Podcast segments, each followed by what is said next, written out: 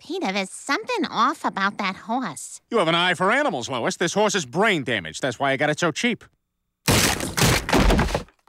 Peter, I don't think it's wise to have a brain damaged horse as a house pet. Shut up! You don't know nothing about anything. Whatever, Peter. Fine. Keep the horse. Good. This family works much better when we're unified. You'll see, this horse will be a fine addition to our family. You know what? I don't want him to feel self conscious. Everybody pee. Peter, we're. Everybody pee now. We're an unusual family.